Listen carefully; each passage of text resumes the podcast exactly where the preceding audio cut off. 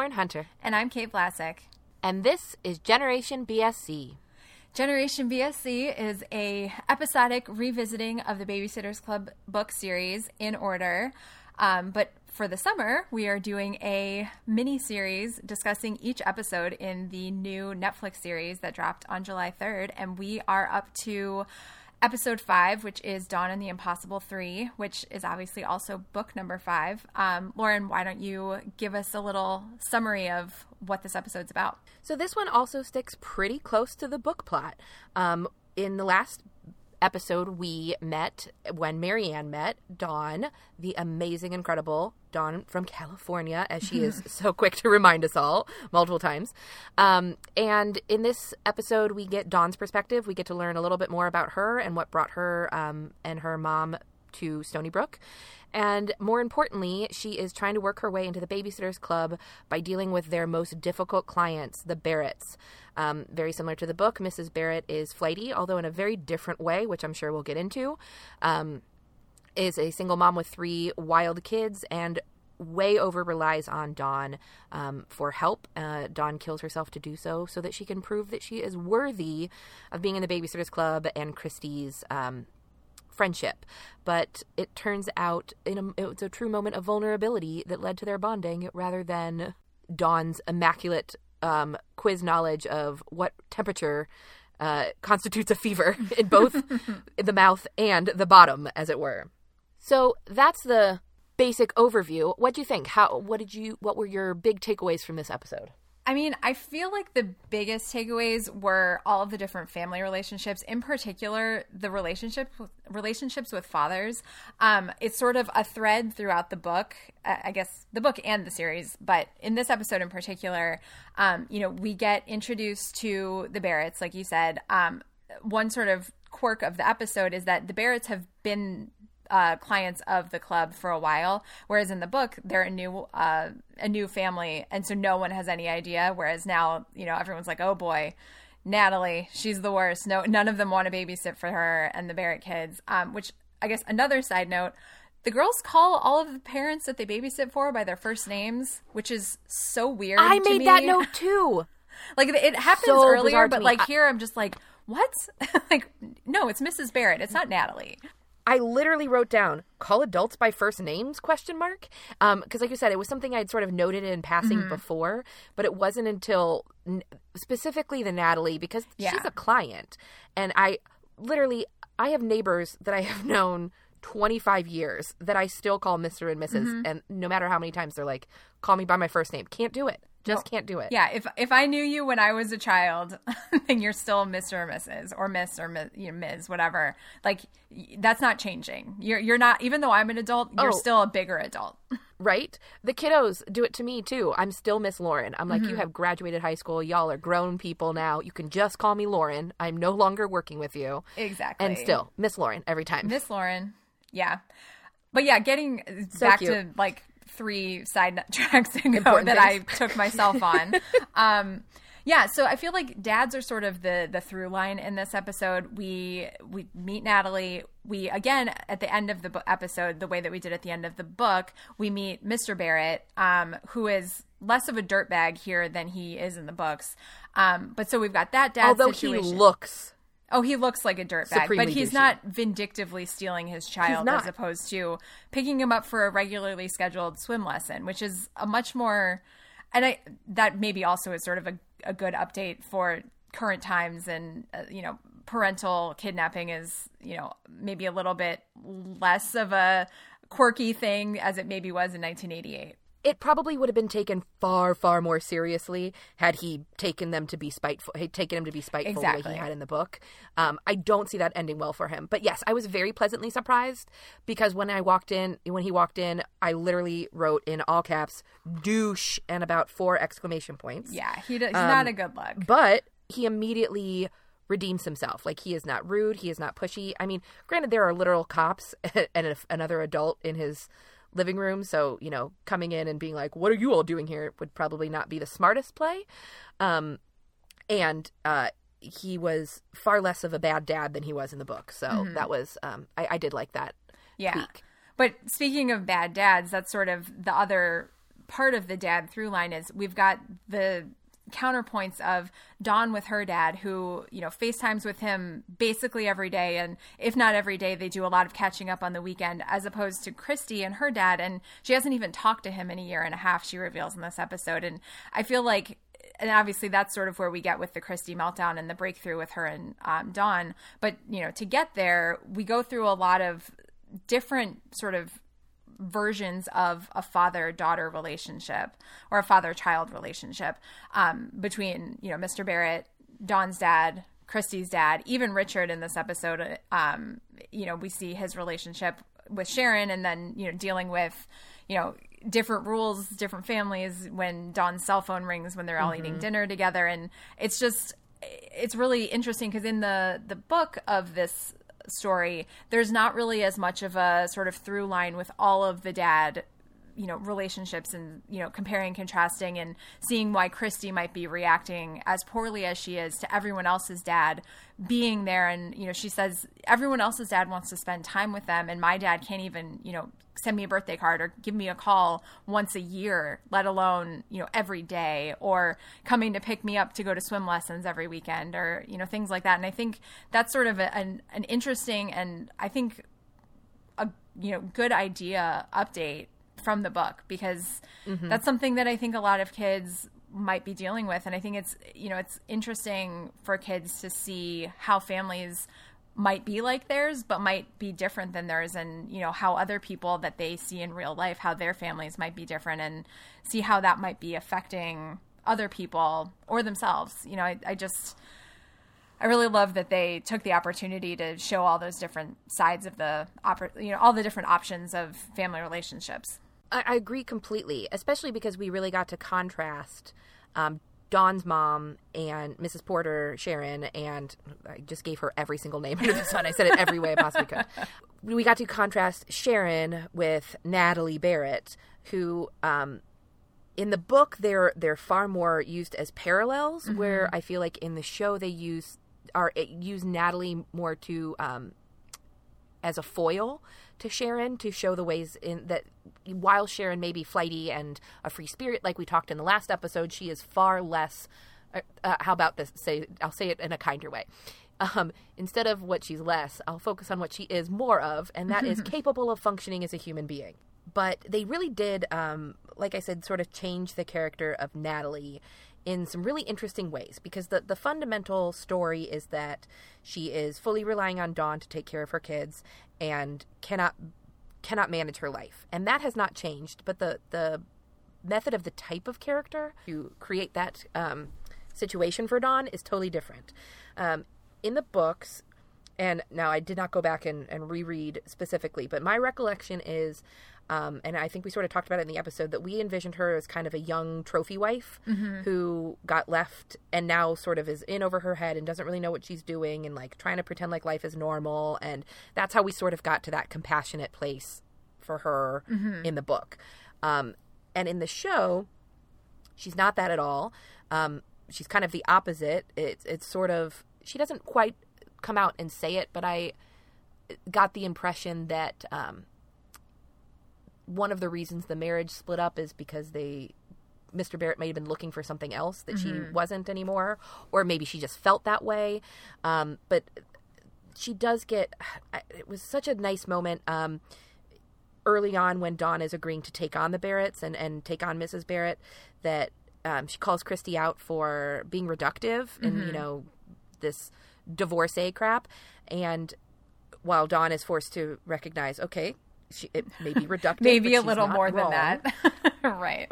Uh, but little more than that. But she is because Dawn is able to come in with that perspective, with that more compassionate um, mm-hmm. attitude, with a little bit more um, open mind.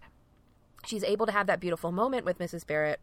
See, I can't even call her Natalie. It feels weird. if, I 100% agree. Um, Every time I use an adult name on this show, aside from Edie, for whatever reason, Edie and Watson I'm comfortable with. Yeah, but like different. even calling Mr. Well, Spier Richard. Edie's... Ugh. Yep. Well, and especially my favorite part about the Edie part is it's not even her really her name. Uh, it was but, her name in literally um, the first book, and we have that has been drilled into our brain, and it's just stuck.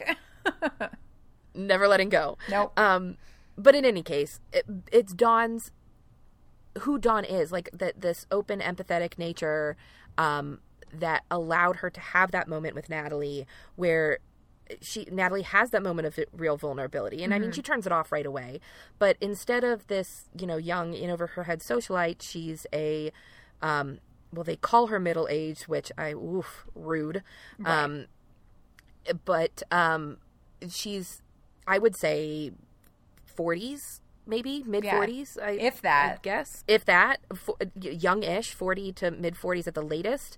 Um, but feeling like her life has passed her by mm-hmm. and wanting to show her kids that she can make something of herself. And and while we as an audience or Dawn may find what her aspirations are to be silly um, they're very very real to her. And mm-hmm. what she why they're her aspirations come from a really good place and um, so I, I, I like that i'm not sure how i feel about the the change from socialite to a- actress I, I, I don't I guess I just don't really know the intention behind it. Like I, I, I think that that character type from the book would have worked mm-hmm. um, in the show just as well. Um, maybe, maybe not. I, I, I guess there's some. Well, but know. then we wouldn't have gotten I, I that that fake out of her recording oh, yes. Uh, a, a, an audition where she's crying and saying like oh i didn't realize what i had done so that you think that it's dawn you know the conversation with dawn where dawn stands up for herself and says look i can't basically be the parent to your kids when in reality dawn is helping her record her audition for a part where she has to you know have this heartfelt moment but i would i don't think that right. that's why they made her an actress but it was certainly a very TV esque bonus bonus of that being the case yes. for sure. I did. That was a that was an equal part like groan and, and laugh yeah. moment where I was like, okay, well played, Joe. You I got agree. me there. Um, but yeah, I, I, just thought it was an interesting. I, I guess there I don't really have anything. There probably isn't some major deep critical analysis behind it. They just changed the character type. Uh, but I, I, just thought it was interesting, mm-hmm. and I, I guess um, one of the reasons it stuck out so much to me is because Mrs. Barrett is one of the reoccurring characters in the books that has really stuck with me, and it was mm-hmm. a really strong. Um, not strong as in she has strength of character, but like a strongly written character that I very clearly remember who that person is and mm-hmm. what her mm-hmm. deal is. Where if you asked me uh, what Jackie's mom does, uh, I don't remember. I, I don't remember either. Yeah, I, I do agree with kind, you. Mrs. Yeah. Mrs. Barrett's definitely one of those characters from the book that feels more fully formed, particularly, and I think we sort of have talked about this with the show, with the the adults feeling like real characters and not necessarily mm-hmm. caricatures mm-hmm. and being a little more well rounded. I feel like in the book series. Mrs. Barrett definitely stands out because she is a character that is more fully rounded, and we get a little bit more you know multiple sides to her and we see her sort of grow as a parent and grow as an adult because you know in Dawn in the Impossible 3 the book she's looking for jobs but she's looking for you know quote unquote normal jobs not individual acting jobs and so then she gets a job and you know she's trying to deal with like going to an office and you know getting ready for work every day and like scatterbrained in a different way and so I feel like I would be interested, and I don't know if Mrs. Barrett ever really is going to come back because I don't think she does for the rest of this first season. And I guess that's one thing I kind of miss about the books is, or that I wish could have carried over. While I understand that that it couldn't, but like the reoccurring kids and parents, it feels like in the series, yes. it's very much like you know, like in the last episode, it was Bailey's the new kid. That Bailey is the one that they're babysitting here the Barretts are the ones that they're babysitting, and you know it, it's sort of you know when they go to Sea City, it's the Pikes, and so it's like we get each yep. episode has a different family as opposed to you know Nicky Pike showing up to play with um you know play with Buddy or like and I I was looking for one specific thing, so I did just a quick scan through the book yesterday and I can't remember what I was even looking for, but I remembered that when Buddy goes missing, it's when Jordan Pike is going for his piano lessons. So he yes. sees Buddy outside, and so Jordan's there talking to the police, and Mrs. Pike is there, and like here, the only we see, you know, Mrs. Mrs. Schafer show up to help, and we see the police, but we don't see any other kids, we don't see any other parents, and like Dawn calls Kristy because she thinks that um, Buddy might have gone to play with David Michael. So we get Kristy to come help as opposed to like the kids in the neighborhood. And it's just sort of um, like from a practical perspective, I understand. You can't have, you know, a million cast members that show up for 30 seconds in every episode, but I do miss that sort of fully formed world and like universe of characters that we don't necessarily get as much on the show. One hundred percent. I was thinking about that. Um, that in in some of the ways it gets streamlined so beautifully, one of the things that inevitably gets lost because, like you said, for purely practical reasons of, of casting purposes, for timing issues. But what we do get in the books are the other girls' side adventures that may not really add much other than flavor to it, but we get to see them babysitting other. Um, kids and and in the show it's really just about one babysitting job or one Right. reoccurring babysitting job per episode which again recognize the the reasoning for it but it is just something that you miss in a book to film of any kind adaptation some of those nuances For sure. but I, I think that you brought up a really interesting point again uh, that we, we've talked about about giving the parents their own plot lines and their own being fully formed characters and i think that we this is the episode for me that really the first time i was watching through that really clicked into gear for me where we get to see edie bonding with sharon we get to see sharon and richard's interactions and oh my god speaking of which did you see richard's face in the door when they like smooch goodbye and he's like walking away. He's it's the cutest thing. If you Oh, haven't yeah. noticed it, go back and just watch that little scene. So cute. Um, Dawn um, gets to comment on the adult relationships and their interactions with each other, um, and I think that that plays in really nicely when we're thinking about those the different relationships that the parents have to the girls. Um, based on their history and background and personality and etc. And we're also getting to see that play out in h- how the adults interact with each other. Like we noted last episode that clearly Edie and Richard have some kind of history that probably has come from Mary or Mary Anne being bullied by Kristy over the years. Right. Um, and I really thought that the scene um, between Edie and Sharon was really, really nice. I thought Liz. Oh no, I did say Liz the right that time. Good. um, But you did it in the same who knows sentence. why my- You said Edie and Liz. my and, like, brain randomly made that back. switch. Um, oh, I did write down Liz. That's why I'm looking at my notes. Um, but in any case, I thought it was a really nice, nicely done.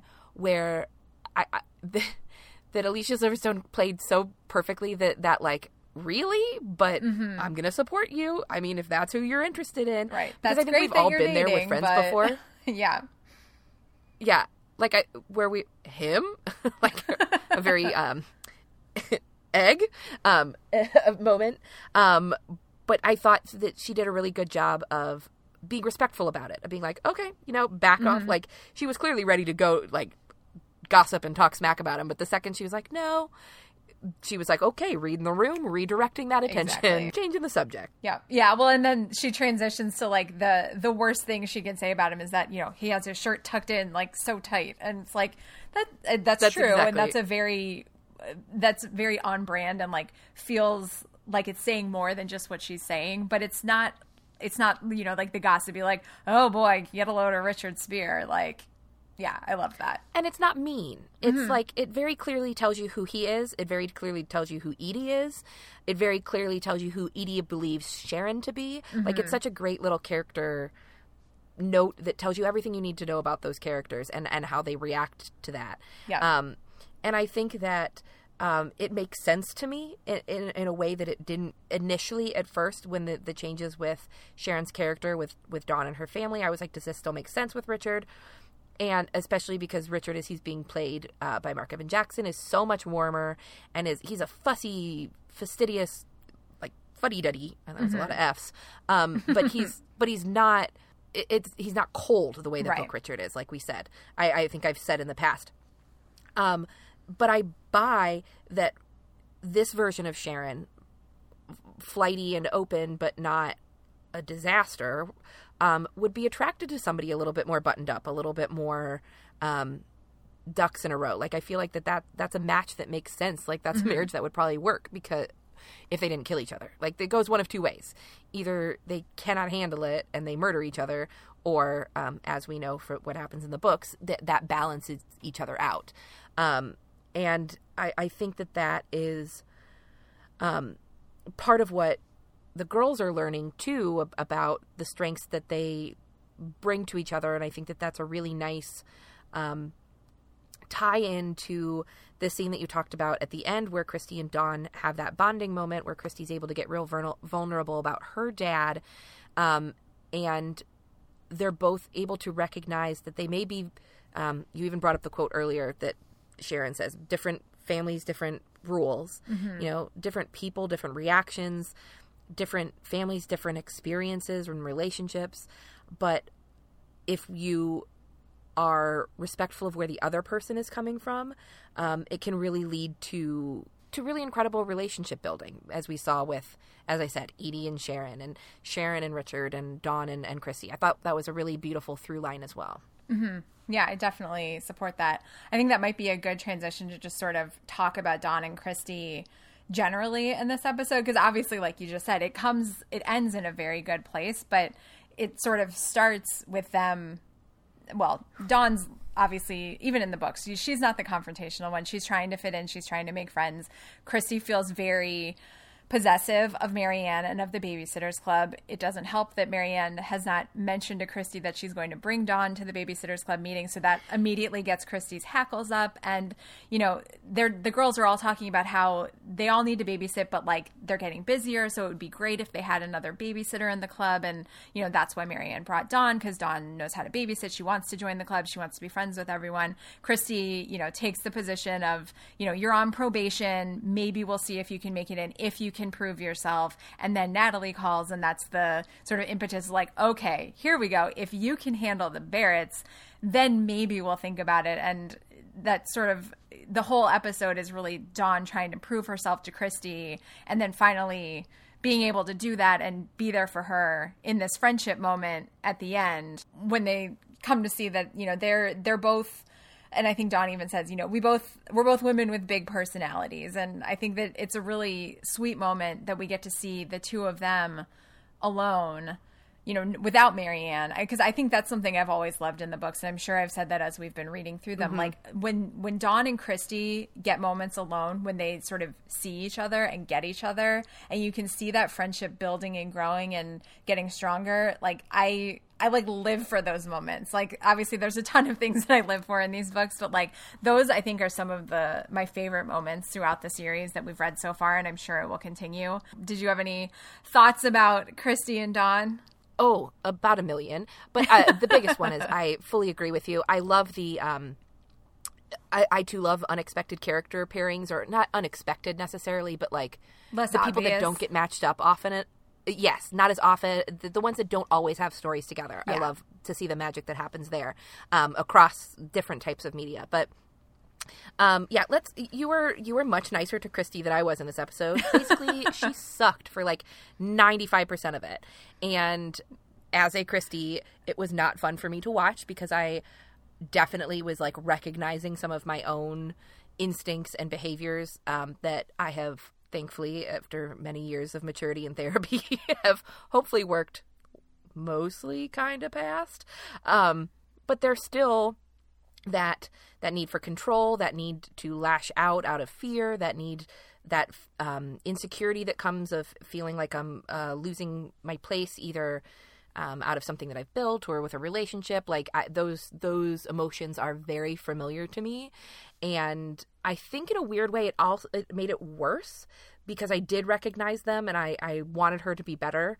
Mm-hmm. Um, and I, I, just watched her make the wrong choice every single time, and I was was so grateful that she did have that moment at the end that to to give her some redemption. Like obviously we knew the dad stuff was where that was coming from. Mm-hmm. Um, that is information we knew from the book. She has mentioned it before. That was the big fight with her and Mary Anne a couple of episodes ago, and um, Claudia and the Phantom phone calls. So I thought that was really a, a nicely threaded plot line, and mm-hmm. I thought that the moment of really exploring that i loved that it was with dawn and that it wasn't with mary anne and uh, similar to um, like what what dawn was able to be for mary anne last week um, because she was outside because she doesn't know the story she has no emotional baggage with it kristy's able to talk about it with her in a way um, that she probably can't with mary anne and um, claudia who uh, knew her dad and right. knew her with her dad and um, we're there for it and sometimes you just need that outside perspective um, and i think sometimes uh, not sometimes i think we all need a little bit of someone like dawn in our life Mm-hmm. who her response to kristy isn't like doesn't like me is i'm going to kill her with kindness and i'm going to quote namaste her into submission yep, I love that. I wrote that down too. which i was like i think that is going to be my new um, motto for how to win friends and influence people. I'm going to namaste people into submission. it's such a perfect encapsulation of Dawn, that like badass, power to the people, damn the man, save the empire energy, um, while also being, I fully buy her as like into his crystals and healing and like being one with the earth and um, some of the more uh, mystical elements. I don't know. I I'm way too practical. I want so badly to believe in stuff like that, and I just I can't I can't do it. It's I, I, like every time I, I'll go buy a crystal and I want so badly to feel something, and I'm like, no, uh, nothing. It's a, it's pretty. Um, Sometimes that's all. I mean, But- if if you don't get anything out of it, at least it's pretty. You know, like crystals. Sometimes Exactly. crystals can just be pretty. Sometimes a cigar is just a cigar. Like not everything has Thank to do you. something. Right. You know, like own that for yourself. You don't have to be a woo woo person. You can just like crystals for what they look like. you're right. well, thank you. You're Yeah, welcome. thank That- you. and You anyone you else that totally needs my to hear that. in that moment. well, and I think that's Yes. the thing that I really loved about. I love that about the way that they've sort of updated and tweaked her characterization because and I know over the past like books couple books we were talking about before we started talking about the series you know Dawn is sort of the heart of the babysitters club. She's the best friend to all of the rest of the girls. She's that person who's there for you when you don't even know that you need someone to be there for you and she knows the exact right thing to do or say to help you. And i feel like the show has done a really great job of sort of recognizing that and finding a way to implement that and use dawn to the best possible ability. Um I just I really I mean Dawn's the best. We like flat out we already know Yeah. that, but like her ver- the version of her in this series is somehow even better than the best version of her in the books and I just love that whoever was behind the scenes making Dawn into this version of herself definitely had some strong strong love for that character and for all of the characteristics that they've added to her to sort of flesh out that you know California casual that we always say doesn't really mean anything like California casual the way that they've fleshed it out here it, it she's a fully formed character and she's the best version of herself and I'm here for it Yeah, I totally agree. Um, I like that they instead of that California casual, like they said, uh, Mary Anne called her '90s alternative. Which, okay, yes, thank you. I I was going more with streetwear, but activewear. Um, but really quickly, that that's a great transition transition into fashion for this episode.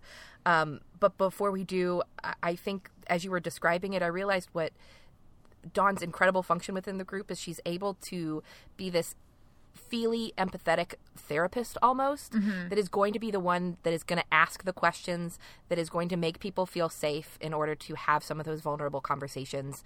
Um, and and everybody needs that. I think Kristy especially needs Yes. Um, someone who's going to be strong enough to handle it because I think sometimes. Um, as much as Kristy revels in her role as Mary Anne's heavy, I guess, for lack of a better word, but Mary Anne's, you know, protector, and she's always been the one. I like. I think she sees herself, defines herself in a big way um, around her relationship with Mary Anne and what she brings to that table. And I think that because Dawn brings some of those things that feels very threatening to Kristy, um, and so I like that like you said, strong personalities, but in a different way, because you need someone like Dawn who is going to be willing to sit there and ask those questions and let you be vulnerable, and and um, and be strong enough to take that. Because I think because Kristy's feel feel so strongly about that role in Mary Anne's life, it probably is hard for her sometimes to feel like uh, laying it on Mary Anne, especially since Mary Anne is so feely and so. Um, empathetic in a different way where she takes it all on for herself that I, I can see why kristy would be reluctant to talk too much about her dad. And then there's the layer of her dad just left. Mary Anne's mom died like didn't want to leave and is no longer there. And so there's levels of complicated around that. So I, I, I think that um, that sort of outsider perspective is, is hugely important. What I find fascinating though is we had that with Stacey, and Stacey hasn't really filled that role at all um, for the group. So, I, but I, I think that that's more because she immediately slotted in as um, Claudia's best friend. Right. Um, It's, So it's it was easier sort of for her to find where- a space in the club. She doesn't have to. She doesn't have to where Dawn has to out. sort of make her own. Yeah, exactly. Yeah, love that. Um, okay, so that was a, a long-winded um, sidebar, but I, I think um, now is definitely the time to toss things over to you to talk a little bit more about the fashion from this week. So I feel like I maybe skimped a little bit last week because it was a Mary Anne episode. So she, it felt like there was the same way that there is in a Mary Anne book, there was maybe a little bit more focus on the fashion. And I feel like here there's not maybe as much. And it might partially be because most of the episode is spent with Dawn at the Barretts and there's not a lot of fashion from the girls there. But, um, I did particularly love at one of the Babysitters Club meetings. Claudia is wearing this maxi skirt that looks like a, it has a pop art print on it.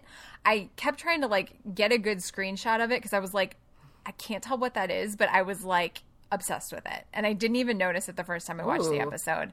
I I'm gonna have I to do a little more research. go back. It's it's really cool. I it might be a little much for even not even me for me to wear. I can like we've talked about. I can wear some things that are out there. Like this might be a little much, but as always with Claudia, it works.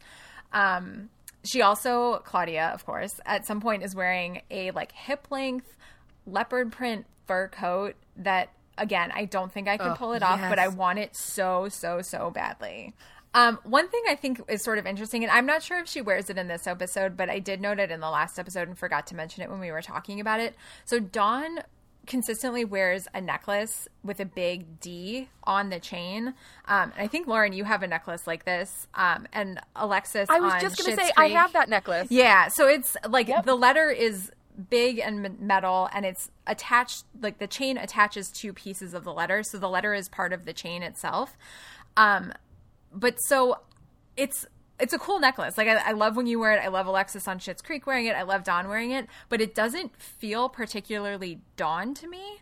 And I don't know if that's No, just me I didn't think so to either. Okay, so it's not just me, but I mean, it, it almost feels like it might be something like her dad bought it for her, so she wears it. It's like her signature piece, even though it maybe doesn't fit exactly with the rest of her style. But it it makes sense, but it also is like, why is she wearing that? I don't know. It it sort of threw me off, but now I'm like, yep, that's just part of who she is. That's that's her signature piece of jewelry. I, I had the same thought because I was just so surprised that the the one the very first piece that of my own that I recognized was on Dawn. Like that was just not Yeah. Like we don't have a lot of sartorial overlap. But yes, I when I it was very much when I saw it on Alexis, I was like, yes, okay, that makes sense. When I saw it on Dawn, I went, yeah, I oh, oh really? I also love Dawn's plaid winter coat and gray and red ski cap. It's like super cute. Again, not totally what I would picture for Dawn, but I also kind of feel like it might be a situation where she, her, she and her mom were like, "Oh right, we have winter here. Like, let's go find what we can find." Yeah. And like, just sort of, it's not totally again, not totally out of character, but like, not exactly what I would if I were picking Dawn's winter coat and hat. I don't know if it's exactly what I would pick, but it looks great on her. I love both of them. I want those two. I want like everything that any of them wear. Like, know. Let's be honest. I should probably just stop saying that. I, well, that's why we have Fashion Corner, so we can gush over all the cute clothes that we want to steal from literal teenagers. From actual children. yes. I want to steal Yep. your clothes, children. That's what I'm here for. Um, I do also want to steal some of Richard's apron collection because that one with the turkey wa- from last week was pretty spectacular. And then this week, Sharon drops the bomb that he's got a collection of them. Um, yes, I want so to know so everything brand. about that. I know. I want like an Instagram of Richard's aprons throughout the seasons. I love it. Love it, love it, love it. Um let's do some stray observations, shall we? Because I've got a couple of things that I like jotted down that don't really fit nicely with some of our big ideas for the episode. Um Okay, lay it on me. this is so dumb and but I was so pleased to hear Kristy get it right that mayo is the correct thing to make a perfect crust on a grilled cheese. Um if It also makes sense before- that Dawn wouldn't know that. total makes sense. Especially, I was impressed that Kristy knew what mayonnaise was. It is vegan mayonnaise. But I thought that was a fun little thing because it's something I do. Anyway, that one I pointed out. Oh, did you notice when Mrs. Barrett came home the first time, when Natalie came home and Dawn is sitting with the kids, how creepy those children were? Yes. It was such a children of the corn moment with the fake smiles. I literally got chills. I was like, ooh, I don't like this at all. What, did is she do? wrong with those kids? One thing that we didn't even touch on in this, um, and I have a couple things related to this storyline. Um, Richard tells Mary Anne that she can redecorate her room.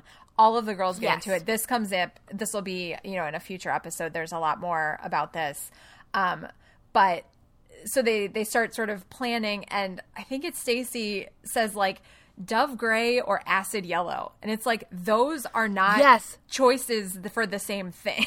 like one might be a trim and one might be a wall, not necessarily together in a bedroom, but like acid yellow is a very like it's like a pop of color. That's not like a wall. And she's holding up paint chips and I was just like that is th- those aren't like things you would choose between for the same piece of wall, carpet, whatever. my head headcanon was she was trying to say something ridiculous to get um I can't remember who wasn't paying attention. But somebody wasn't paying attention. So I was Oh, like, is that I "Oh, think Dawn please might have been asleep she was using at that point. Oh, asleep. That was when she was asleep at that point. That's right. I was like, please tell me Stacey is using acid yellow as a way to like whoa wake her up Right. like the way you, uh, you Pay would say. So I went to the moon yesterday Right. Um, because I refuse to believe that this version of Stacey McGill would ever put acid yellow in Marianne Spier's bedroom. And when later in the episode they're in Mary Anne's bedroom, sort of trying to figure out what they're going to do, and Sharon starts pulling down the border, which sets Richard off because we come to discover that Mary Anne's mom designed the room and decorated it. And so he's holding on. That's sort of the thing that he holds on really firmly to. He was cool with Mary Anne changing her look, but that he's not okay with. But while they're doing that, the girls are standing on Mary Anne's unmade bed in their shoes, and that is one of my biggest pet peeves in television and movies is like people putting their dirty shoes on people's beds, on people's couches, on people's coffee tables. Like I I- have no words. Like I I hate that because like I'm I I wear my shoes in the house. I'm not quite at the level of like take your shoes off as soon as you get in, but like your shoes go on the floor and only on the floor. Don't put them on my bed. Don't put them on my couch. like I have very strong feelings about this. I also I we didn't really talk about this um, earlier when we were talking about like the adult relationships. We we sort of talked about them starting to date, but this was the end of them sort of falling apart um, of Richard and Sharon. Um, and I I really see both points of view here, but I'm more on Richard's side because whoa, talk about an overstep. Like she Right. just started dating this guy. She's met this daughter like twice, and she's coming in straight up pulling up things off the wall. I mean, I get that she's you know a free spirit, but I, I think even a free spirit adult would know, hey, maybe this is something to ask the homeowner about before I start actually making physical changes to the property. Well, and especially because her excuse for why she did it was like, I just wanted to see if it would pull the plaster up. It's like, okay, well, you ripped off like an entire length along one whole wall. Like, that's not just checking if the plaster is going to come off. Like, take a chill pill. And if you were genuinely convinced that the plaster was going to come off, why would you yank like that? Exactly. Be very more careful, like look, just lift up a little corner and see what happens. So while Richard was definitely um, overreacting a bit, uh, as we said, for very understandable reason, he definitely was not wrong to be like, "What the fuck are you doing, lady?" Exactly. Um, I haven't seen you in like. 30 years and then you just are busting into my house tearing shit off the wall. right No, thank you. Welcome back to my Um, life. Please destroy my home. But I did like that um, Dawn ends the episode by recognizing that adults are just older weirdos doing the best that they can. Yeah. exactly. So, any other final club business before we wrap it up? Okay, well, then why don't you tell everybody where they can follow us, communicate with us, anything else? Absolutely. We would love to talk to you and hear from you. Um, we've been getting some really fun emails and having some really con- fun social media conversations. So make sure you get in on that.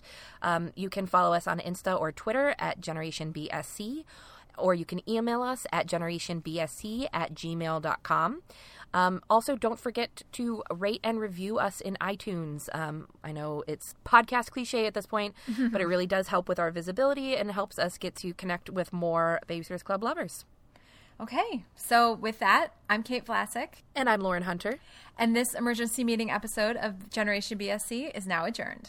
Say hello to your friends.